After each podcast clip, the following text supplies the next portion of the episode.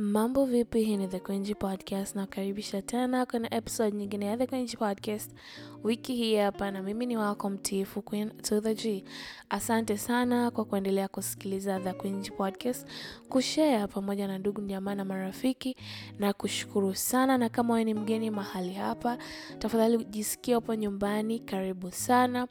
E, ukiwa mahali hapa hakikisha una notebook yako, una kalamu, una take notes. E, lakini pia usije peke yako, njoo na rafiki yako eh, lakini pia njoo na glasi ya maji, glasi ya juice eh, pata burudani wakati unapata elimu hii ambayo walisahau kukufundisha shule. Leo kwenye The Queenji Podcast, kama ambavyo title inasema, tutaangalia umuhimu wa kuwa na vyanzo vya mapato vingi, umuhimu wa kuwa na vyanzo vya mapato zaidi ya chanzo kimoja eh. Watu wengi huwa tunapitia changamoto nyingi za kifedha ambazo tunazipitia kwa sababu chanzo cha mapato ni kimoja. Yaani mtu anakuja anakuelezea hali yake, anataka umsaidie, lakini namna peke yake ambayo unaweza kumsaidia kwa wakati huo e, ni kumuuliza kwa nini una chanzo kimoja tu cha mapato hmm? Let us say una mshahara peke yake au una biashara peke yake kweli eh? Kuna msemo mmoja unasema kwamba uh, kama unategemea chanzo tu kimoja cha mapato, let us say mshahara peke yake, yaani huu uh, msemo unasema, ningetaka kusema kwa Kiingereza, kingoja nijaribu kutranslate kwa Kiswahili, kwamba huu msemo unasema endapo unategemea chanzo kimoja tu cha mapato, basi wewe na umaskini mmetenganishwa na hatua moja tu yaani kuna hatua moja tu inakutenganisha wewe na umaskini, kwamba iko kipato kimoja kitakapoondolewa, vup, umekuwa maskini. Ah, yani mara moja dakika sifuri ya kuhesabu utakuwa umekuwa maskini. Kwa hiyo ukiwa unategemea chanzo kimoja cha mapato, wewe na umaskini unakuwa umetenganishwa na hatua moja tu ambayo ikitolewa unakuwa umekuwa unarudi kwenye umaskini. So tunashauriwa mara nyingi ya kwamba kama tunatamani kufikia level fulani kwenye maisha tunapaswa kuwa na angalau minimum e, vyanzo vya mapato saba. Now you can imagine wewe una kimoja, ulivyokuwa na safari ndefu ya kwenda. Episode ijayo tutaangalia ni jinsi gani unaweza kuongeza vyanzo vya mapato e, tutaangalia ufanye nini ili uwe na chanzo zaidi ya kimoja cha mapato, lakini leo tunaangalia umuhimu wa kuwa na chanzo zaidi ya kimoja cha mapato. Umuhimu wa kwanza ni itakusaidia kuwa na hali nzuri ya kifedha. Haiwezekani unafanya kazi kwenye kazi hiyo moja eh, na mishahara yetu ya Kitanzania tunaijua, hapo hapo utoe ada, hapo hapo utoe kodi, hapo hapo utoe marejesho, hapo hapo ule, unywe, uvae. Jamani, lazima siku zote utakuwa mtu mwenye stress. Lazima siku zote kichwa kitakuwa kinawaka moto, kinawaka moto, kwa sababu hiyo fedha itakuwa haitoshi.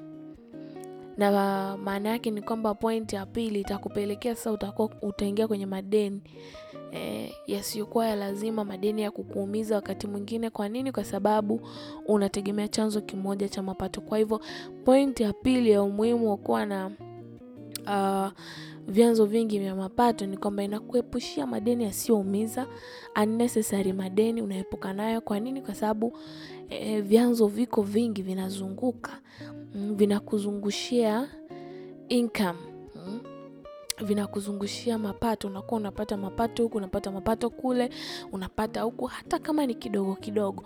Unajua tuna desturi ya kudharau fedha ndogo watu wengi tukitaka kufanya kitu iwe ni biashara mpya au ni nini, especially sisi ambao tunajiita professionals, huwa tunapiga mahesabu kwanza kichwani, nitakuwa napata shilingi ngapi hapo kwa mwezi? Mm, inafika hata milioni haifiki, basi sifanyi.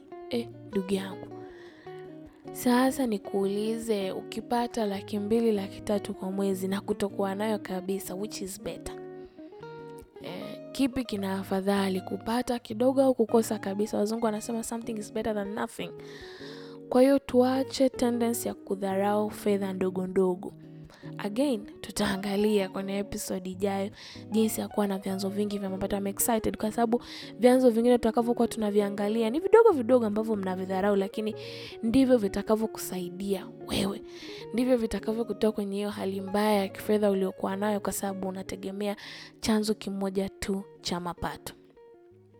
Pointi ya tatu ya umuhimu wa kuwa na vyanzo vingi vya mapato ni kwamba, ladies and gentlemen, inakusaidia eh, kusave, kuinvest na hata kuishi maisha ya ndoto zako. Unaweza ukayaishi ukiwa na zaidi ya chanzo kimoja cha mapato, kwa sababu utakuwa na uwezo wa kusave bila shida, una invest bila shida, unatekeleza malengo yako eh, ya muda mrefu, ya muda mfupi bila shida, kwa sababu una income hapa, una income pale, una income huku. Kwa hivyo inakusaidia kuishi maisha mazuri kabisa.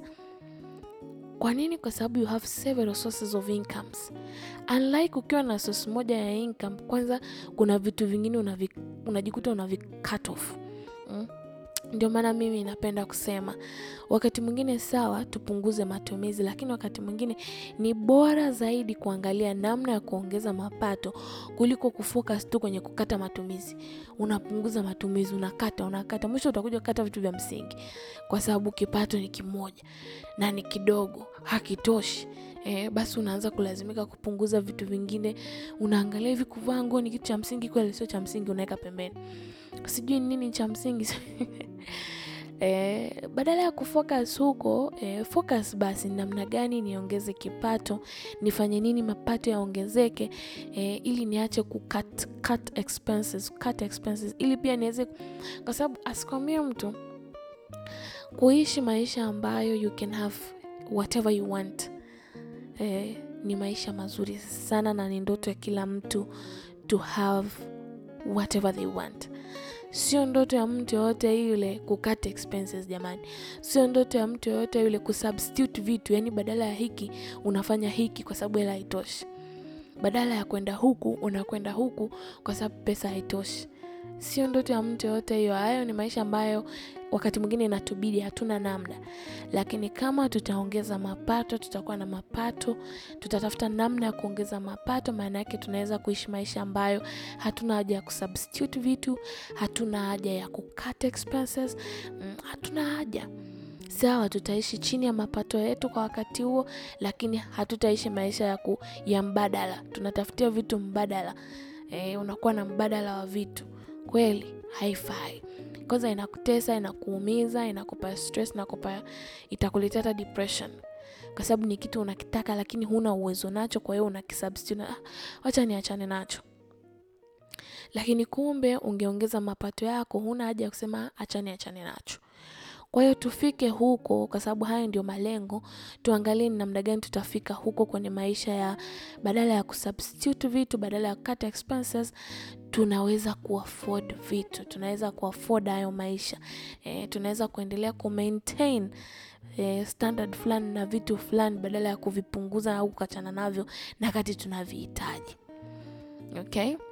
Kwa hiyo kama kuna kitu chochote cha kujifunza kwenye episode ya leo, iwe ni hiki hapa kwamba anza sasa kuangalia na kufikiria ni namna gani utaongeza mapato yako ili uishi maisha yale unaotaka kuyaishi, kwa sababu inawezekana kuyaishi mm, ili uishi maisha ambayo sio ya kusubstitute vitu, sio ya, ku, ya kufanya mbadala. Eh, ni namna gani basi unaweza kufanya. Angalia mazingira yako yanayokuzunguka wakati unasubiria episodi ya wiki ijayo, ambayo labda itakupa idea ya nini cha kufanya. Endelea kuangalia mazingira yako wakati wapo, fikiria nini unaweza kufanya ili kuongeza mapato, uwe na mapato zaidi ya source moja e, lakini pia Um, angalia wengine labda tayari tuna sources mbili tatu, tunatakiwa kuendelea kuziongeza, lakini wewe mwenye source moja, yani wewe ndio una hatari zaidi. Haraka sana hakikisha kwamba unaongeza sources of income, zinakuwa mbili, zinakuwa tatu, zinakuwa nne, zinakuwa tano, as much as much, ili uweze kuishi maisha yale ya ndoto yako, ili uweze kufikia ule uhuru wa kifedha ambao tunaozungumzia hapa kila leo. Okay? Basi ni hayo tu kwenye The Queen Podcast kwa leo. Mtumie e, mwenzio ambaye unafikiria anahitaji kukumbushwa umuhimu wa kuwa na source moja kwa kuwa na source zaidi ya moja ya income e, mtumia episode hii, share link hii na ndugu jamaa na marafiki, na mpaka wakati mwingine, asante kwa kusikiliza na kwa heri kwa sasa.